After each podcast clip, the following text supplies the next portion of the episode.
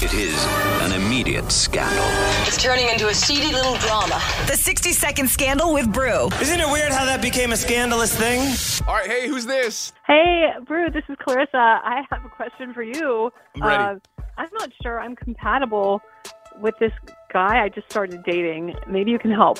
I will try my best, I promise. Let's hear it. What's going on? Okay, so working out is like a huge part of my life. I literally do not miss a day. I go to the gym or I go for a run or I do both. And I just started dating a guy who, like, the last thing on his list of things to do is working out, meaning, like, he pretty much never does.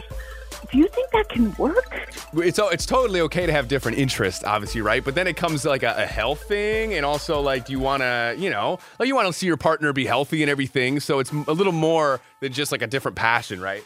Yeah, for sure. Like, that definitely plays into it. And it's, yeah, there's a part of me that's like, well, you know, I have my running buddies and I have my friends at the gym, but it just, the health thing is a concern for sure. I think you could find activities that you both like that are healthy, like walks, hikes, yoga, a bunch of different things. So maybe bring him to some of those classes, because that always helps, rather than just floating around a gym, figuring out how machines and weights work and everything. That's my suggestion. Maybe someone else has some advice, so we'll throw it out to the listeners. Oh, that would be awesome. Thank you. Any advice for Clarissa on this? Let us know at TheBruShow.